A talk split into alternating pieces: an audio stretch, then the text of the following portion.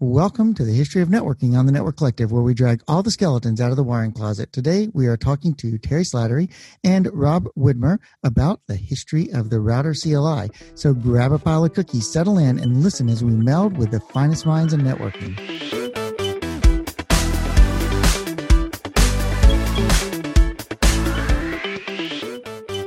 So, Terry and Rob, welcome to the history of networking. I do it like they do at Disney World. Welcome, welcome, welcome to the history of networking. So, Terry, let's start with you. Tell me a little bit about yourself. Already starting with a bad joke. Sorry.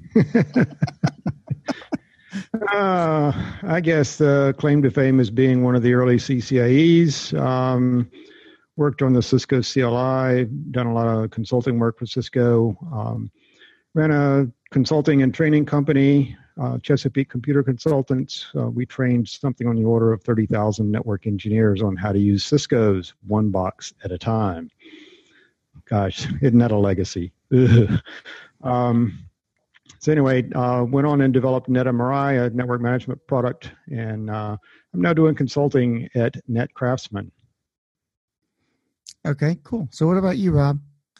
Name's Rob Widmer. I used to work with Terry back at CCCI back in 1990 for a few years where we started working on uh, Cisco software. And then I worked at Cisco, followed by Redback Networks.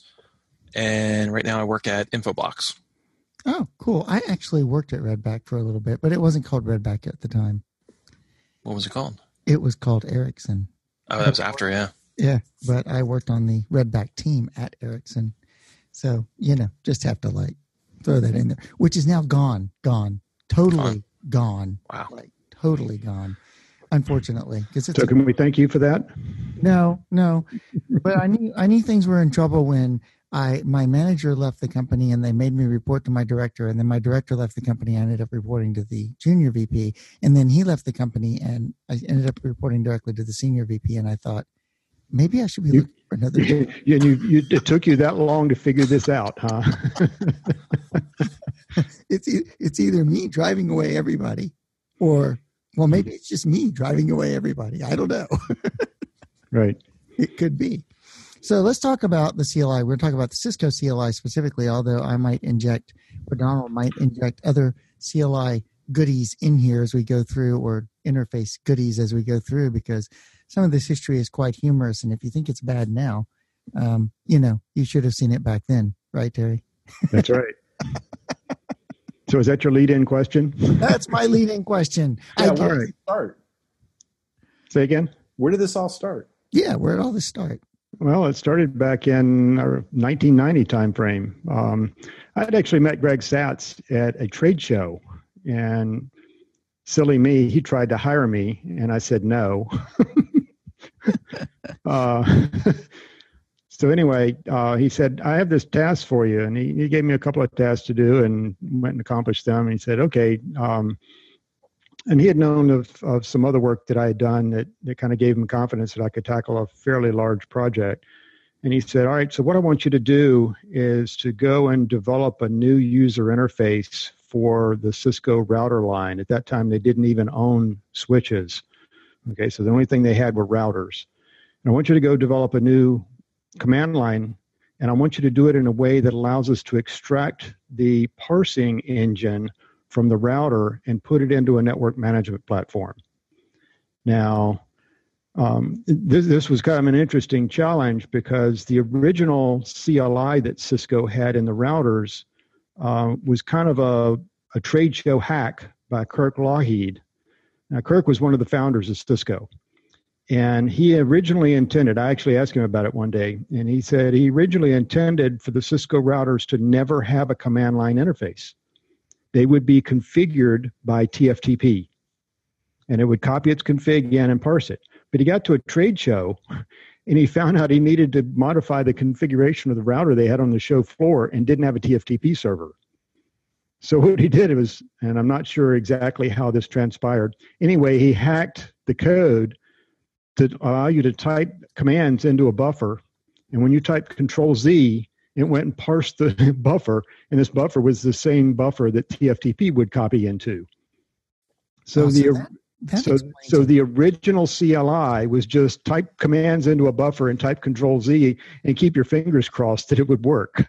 Yeah, this this actually explains a lot because back in the old days before the CLI was redone, it was all global variables. Yes. And that's that internally it was all just a bunch of global variables.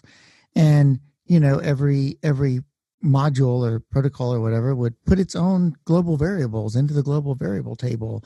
And when you did show show what a show run or whatever, it just like walked the entire global variable table looking for these things and spitting them out. That's correct. So that's like that. That probably explains a little bit of that. Yes. it came to be. So, it- so anyway, a, a few years, well, a, about the time, I guess it was early 1990. Um, I was talking with Greg about it, and um, we'd started work on this project and trying to figure out, okay, what's the the approach here? What's the the plan of attack? And Greg admitted to me that they had changed the parsing engine uh, sometime in the previous year. I didn't get the exact date. Um, and what it did is it parsed each line. And so instead of taking the entire buffer, it would do a line at a time and said, you know, I thought I recognized that there was a change here. And it wasn't significant enough to really cause me to, to stop. But I remember there being, oh, this is working a little bit differently than it used to. Um, but there was no command line, um, command completion, interactive help, uh, you know, question mark, none of the command line editing, none of that stuff existed. You just had to remember the commands, type them in, and pray that you got them right and carry the manuals with you because you had to refer to them to get the syntax right. Okay, that that's like yeah. Okay, that So that was all prior to the 9.21 release. Okay. And so that's what was there. That's not the current. That's not the way the CLI developed. That's just where. That's what it. That's what we started with. That's what you started with. Okay. Exactly.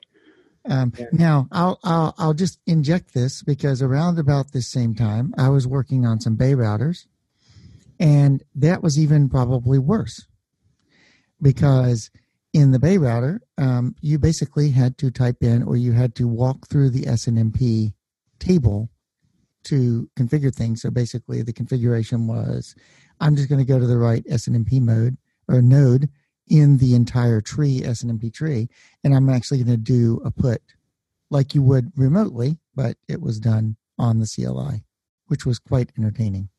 Yeah, the, the interesting thing there was that their GUI, which they had, used SNMP to set things. Yes. And so the CLI was actually this crude interface that allowed you to type the same things in directly at the, the parsing engine or the SNMP engine. Yeah. So the GUI was basically just an SNMP manager running on box. Exactly.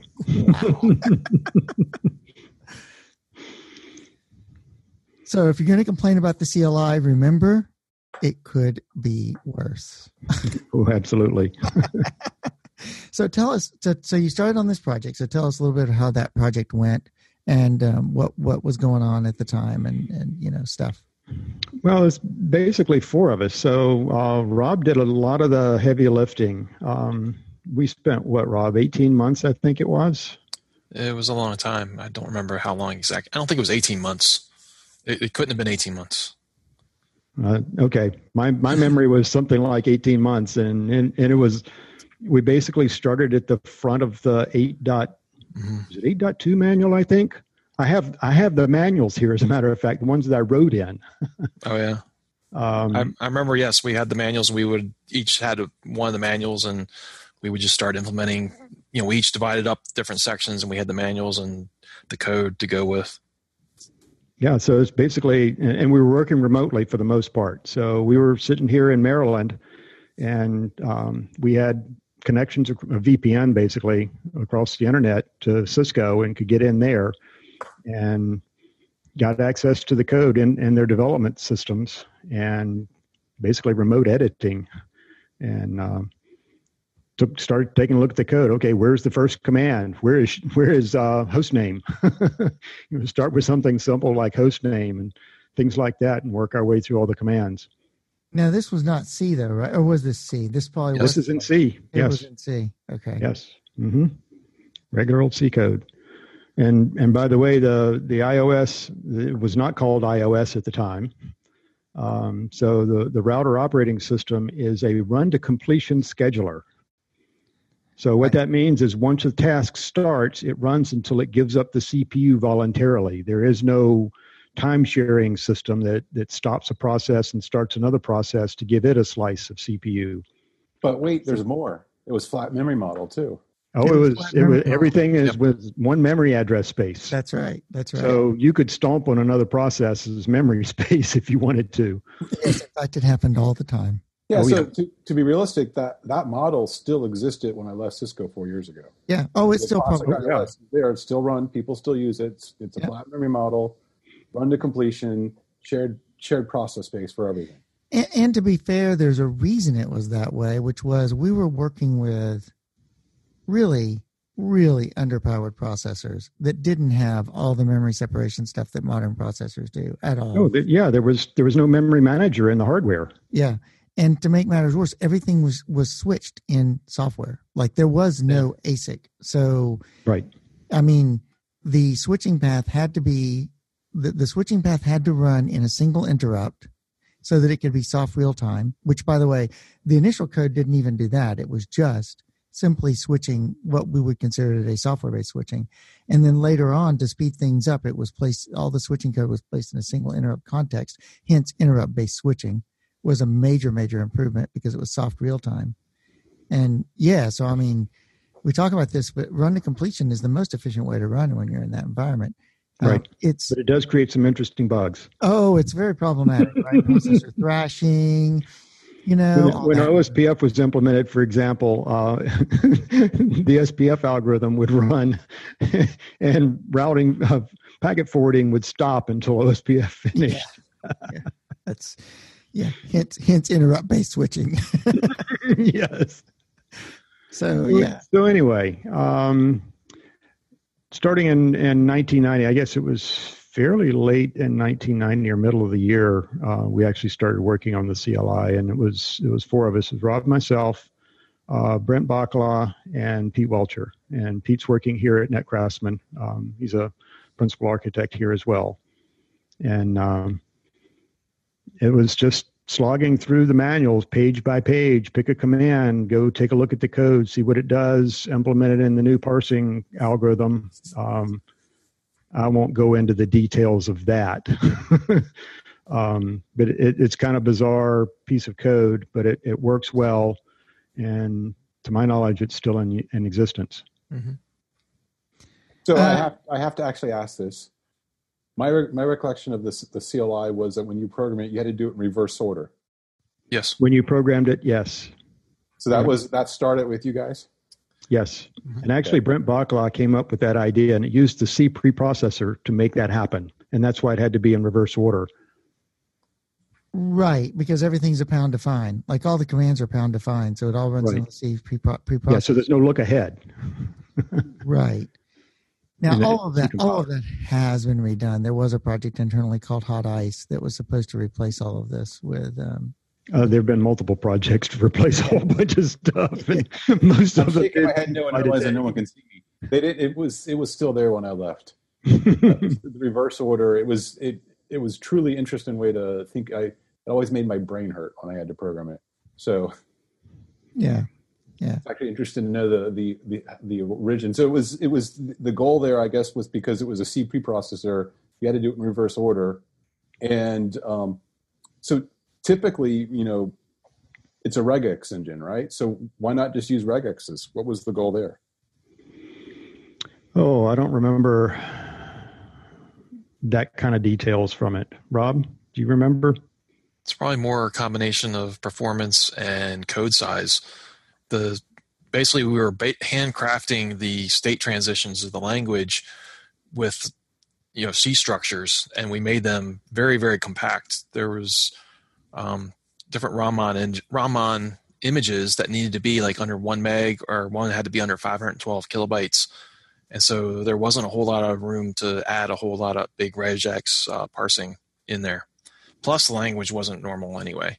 It's the way it just grew haphazardly. It was just a mess to try to do something like that. Yeah, Yeah, that was, that's a key about- factor there. Um, we took a look at at uh, some regular parsing engines, and none of the parsing engines could handle this because it's not a regular language. Um, like like regular expressions, that has a certain connotation, um, but the language is not regular. It's very non-deterministic. It's um, highly dependent on other arguments. So in some contexts, you might have value, you might have a name followed by a value. In other contexts, it's position dependent.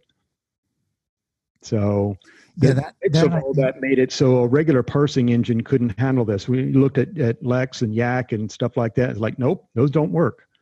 Yeah, in fact, in fact, I think it's interesting that that is that way because I think that's probably my biggest annoyance with the Cisco CLI and CLI in general is that there is no verb, object, subject. There's no grammar. It's right. random, and and sometimes it's you know um, to turn on CEF, it's CEF IP or it's IP CEF, I think it is. And in other cases, when you're turning on fast switching, it's like interrupt switching IP or whatever. Everything's reversed for everything. And it's quite maddening to figure out exactly what is going on in any particular moment in time. So that that's makes sense that it grew kind of randomly.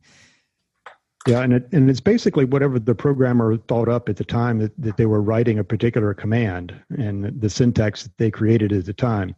And Cisco was growing so quickly at that point in, in terms of, of growing the code and adding features to it. Like X25 was done over the course of a week by Greg Satz.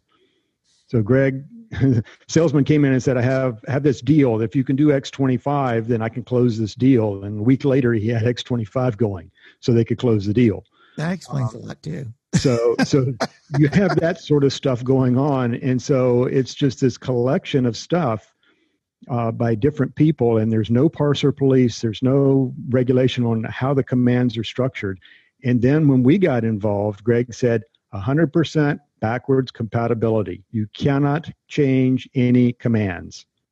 Like rats. So that made the job difficult right there.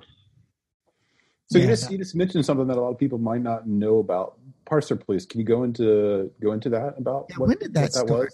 Because I was on parser police for a long time. I was on parser police when it lost its teeth. So I'm I'm you know I don't know when it started though. Well, that that started, I think, after the parser was after we finished our work with the parser, or right about yeah, the was, end. Of it. Yeah, it was done after the fact. Um, I'll find the exact date. You can go ahead and talk. I'll figure it out. I figured Rob would have a lot of history here that I didn't. That, that's cool. I still have my uh, Cisco email box here, so that's why I'm just looking at it. oh my god! I, I, thought I kept a lot of shit. So, so March '94.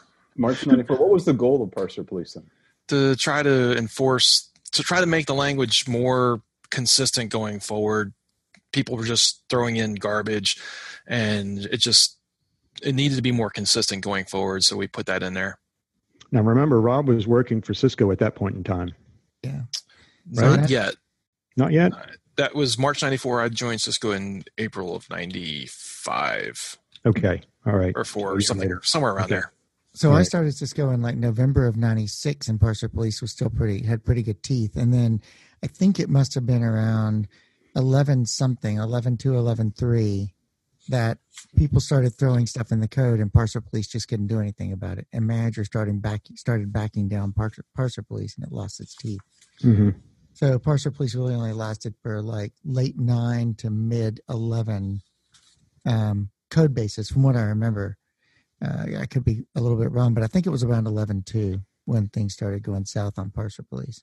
Mm-hmm. It was supposed to be part of the process. It was a requirement that had to be approved by parser police.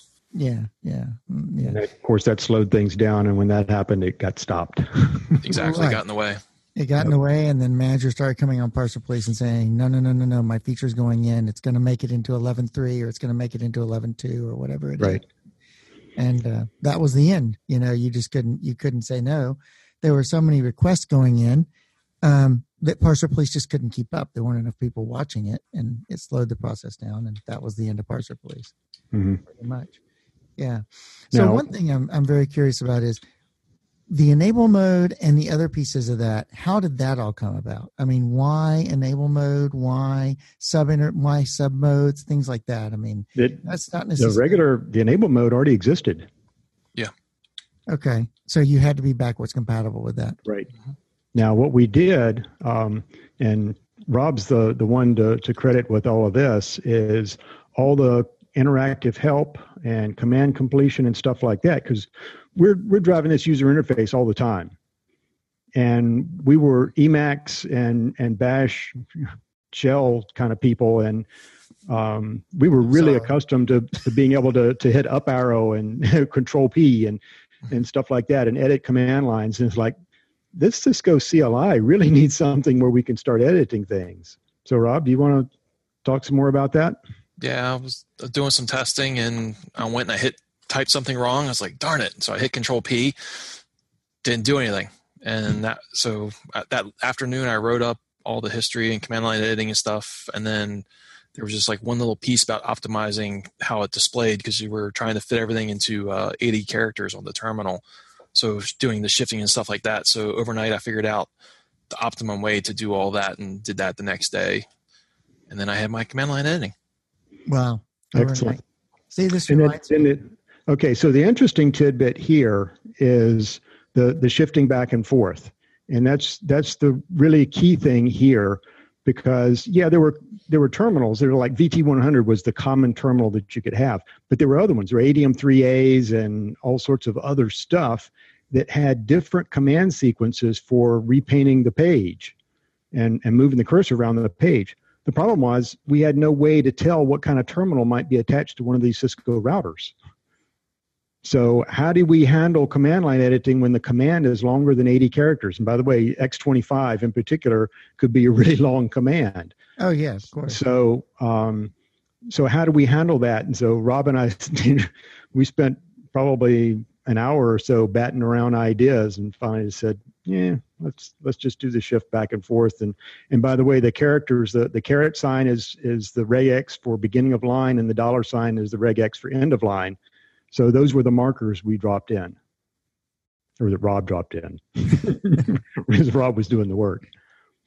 Oh wow, cool. Yeah. So yeah, that was a problem at that time. Is that you didn't know what kind of terminal you'd be talking to the router on. Um, Right. You know, it was very difficult to figure out some of that stuff.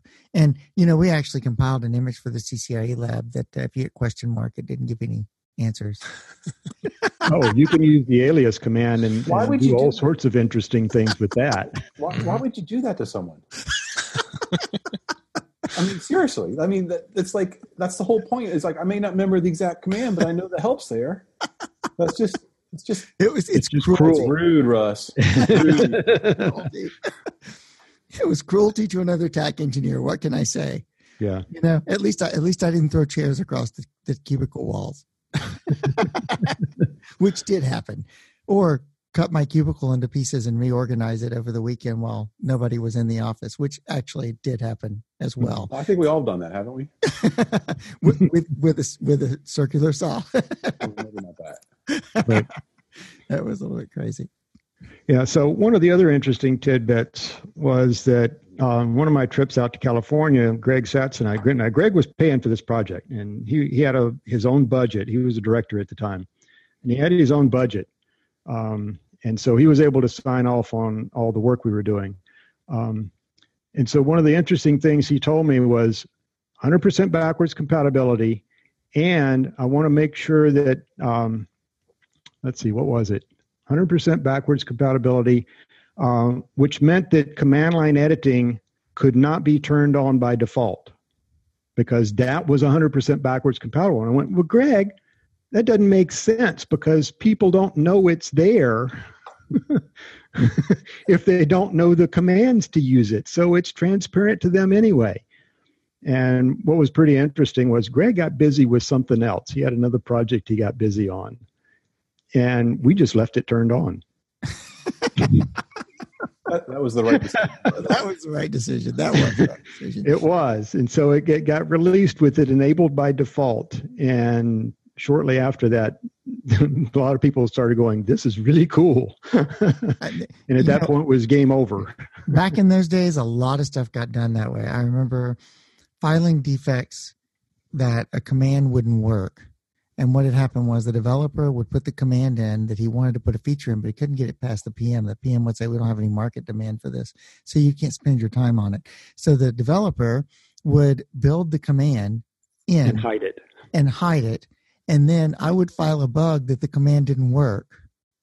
And then they would have to develop the feature to backfill to make the command work. you know. Yeah. By the way, um, when we were doing the the CLI work, we did find some commands that were hidden. Okay, so these were commands that you had to know they existed; they weren't documented. And um, so, so this came up, and so sure enough, we put in a little hack that that said that commands could be hidden. So there's there was a something in the C preprocessor um, directives that we put in to allow hidden commands. And boy, did that cause a huge controversy later on. A lot, oh, yeah. a lot of providers came back, like it was like five years later or something, or 10 years later or whatever, and came back and said, no, we need to know what every command is in this box. Every command, not just the, including the hidden ones. And that was a huge political boondoggle. That was a huge mess. Well, I wasn't there at the time, so for a couple of years, that caused some major heartache. Mm-hmm. Yeah. So, right T, go ahead, Donald. So, what was next? Uh, you've got the CLI in, you've made it backwards compatible, you can edit it. What'd you do next? Uh, released it. What's your history on it? Well, first we committed it, and then one of the like within an hour or so, one of the uh, automated testing people they had started doing automated testing with uh, Tcl and stuff and expect, and they came up and said, "You changed the prompt on one of these commands. It was the uh, which one was it? I think it was the enter." Con- we didn't have the enter control Z to exit config mode. We didn't have that in there, and they were expecting it, and it broke their uh, all their testing. So one one hour later, you had your first defect. Yes, uh, one of many. oh, another interesting thing. All right, so so we had the the that defect. Um, when we committed everything, it turned out that the resulting image. You know, do you remember the the exact specs, Rob? The image was smaller, and that included all the interactive help. It was like 100k bytes smaller, something like that. I I don't have that information. It was. I remember it being smaller, but I don't remember by how much. And back in those days, 100 kilobytes was was a big number. Yeah. yeah. Uh, so that made a, a big difference right there. We improved the functionality significantly and reduced code size. How often does that happen? like well, never like never for most projects so you hit, heard it first on history of networking a historic an actual historic moment the first in, in in the world of c coding so, so was there any thought put into extensibility for this thing over the long term? Or was it just like get it running get it up and running and and just get it going and and that at the time no. There was some work later on done to modularize all of ios because at the time in order to build different images there was we'd have to build a stub library for something. So you can either link in the real library or the stub library depending on what features you wanted to have in the image. Uh, messy so, files man. That was a disaster oh yeah well i had done a bunch of pre-work on that too um, but yeah, Kirk Lougheed came up with the project to do all the modularity work, and then I worked on all the parser side, parser and other things. Uh, I took on a lot of other stuff to convert all the code to be modular and stuff, so that way everything could be linked in at compile time.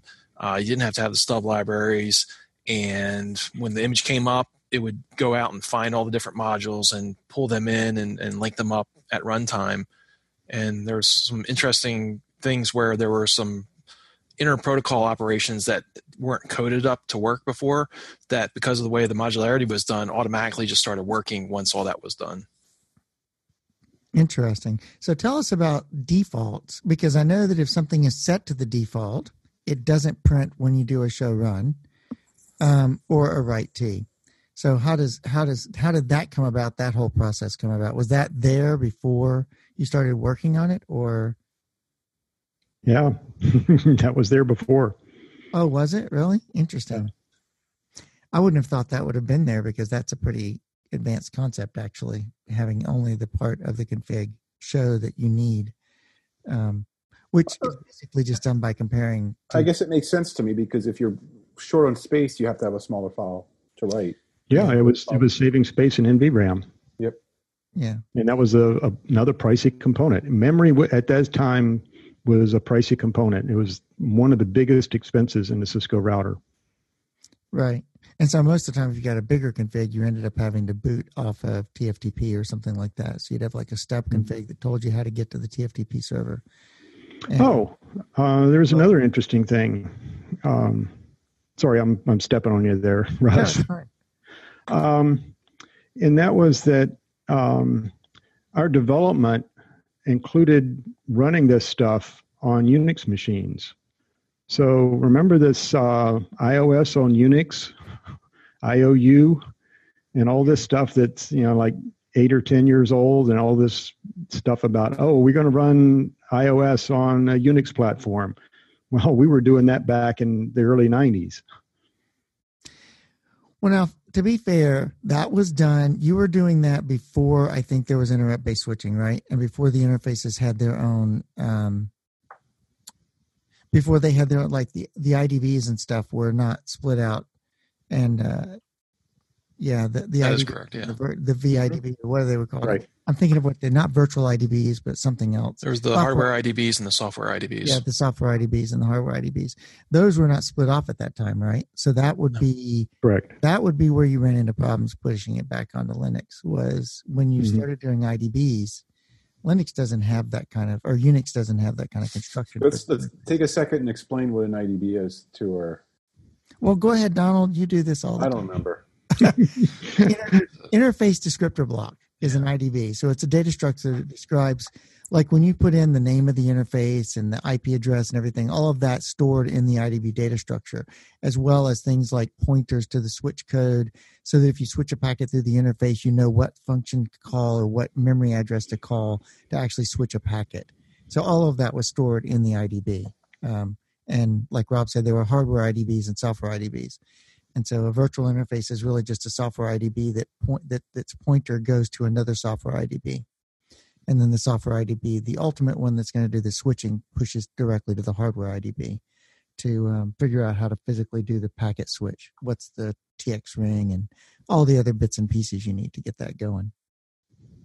Is that pretty close, Rob? Or did I Yep. totally blow that? No, that's perfect. Been a long time since I've worked on that particular, those particular pieces of code, like a long time.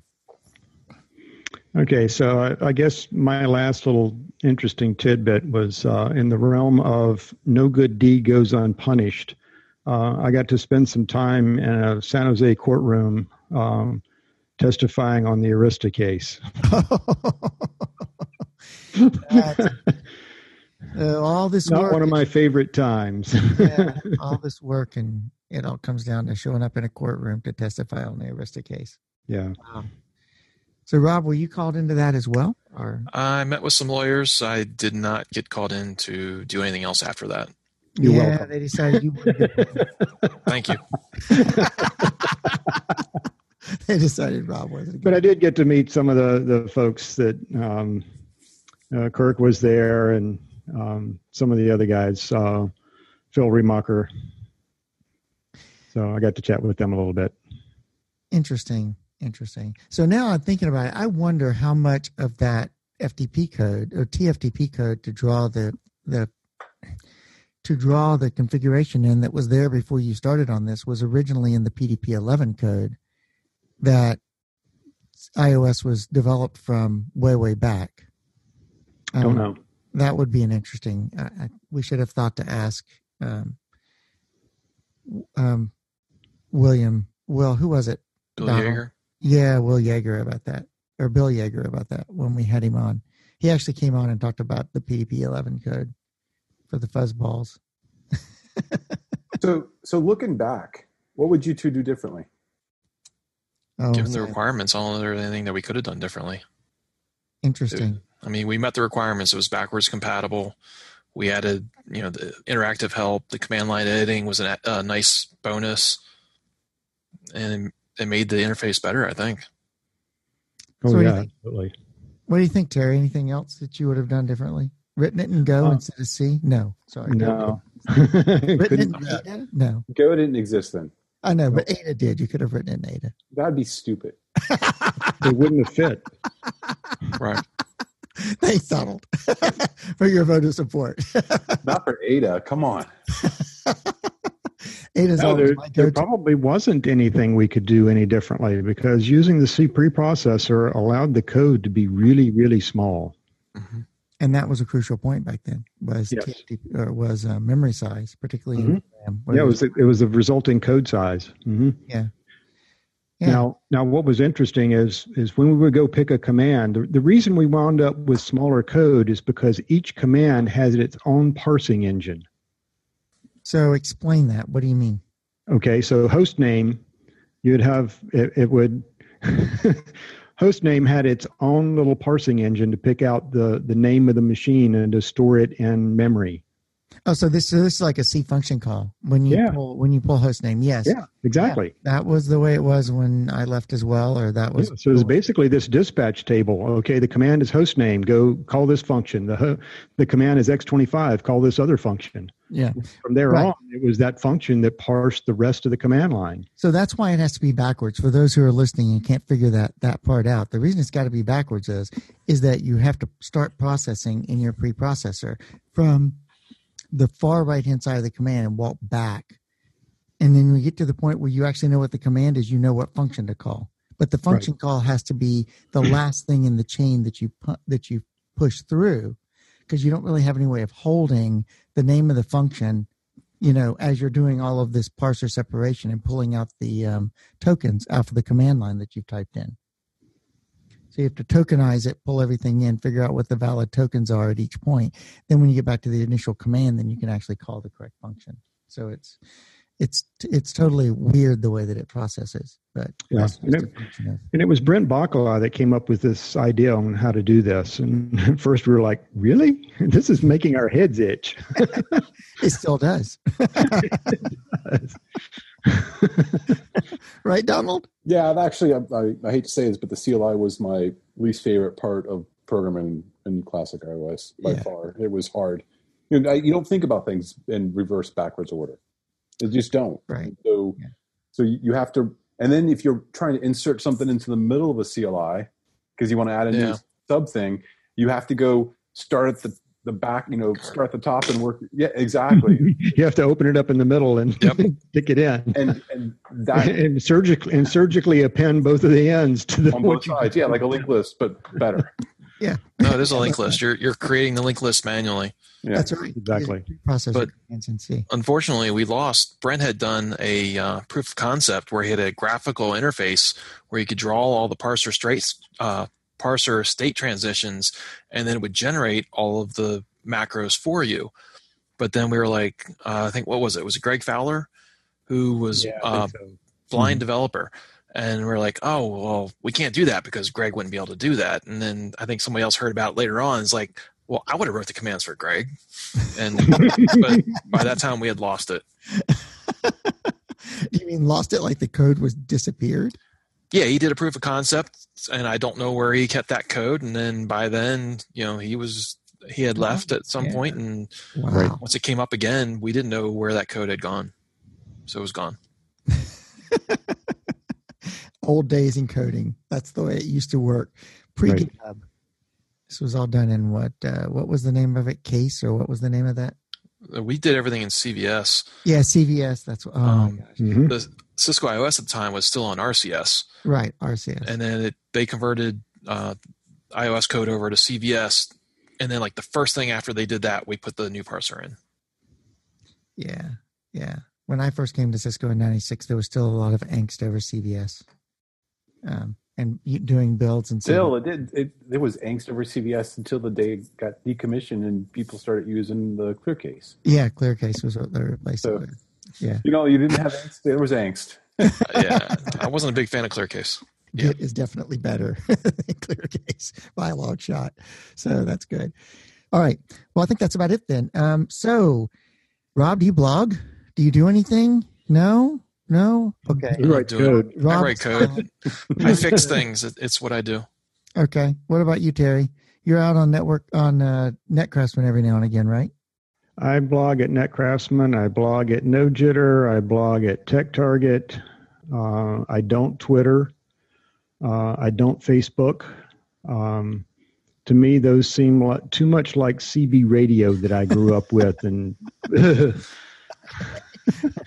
the signal to noise ratio is yeah. about equal to see what Not I remember. Equal. No, there's much more noise than there is signal those channels. Yes. Yeah. So, yeah.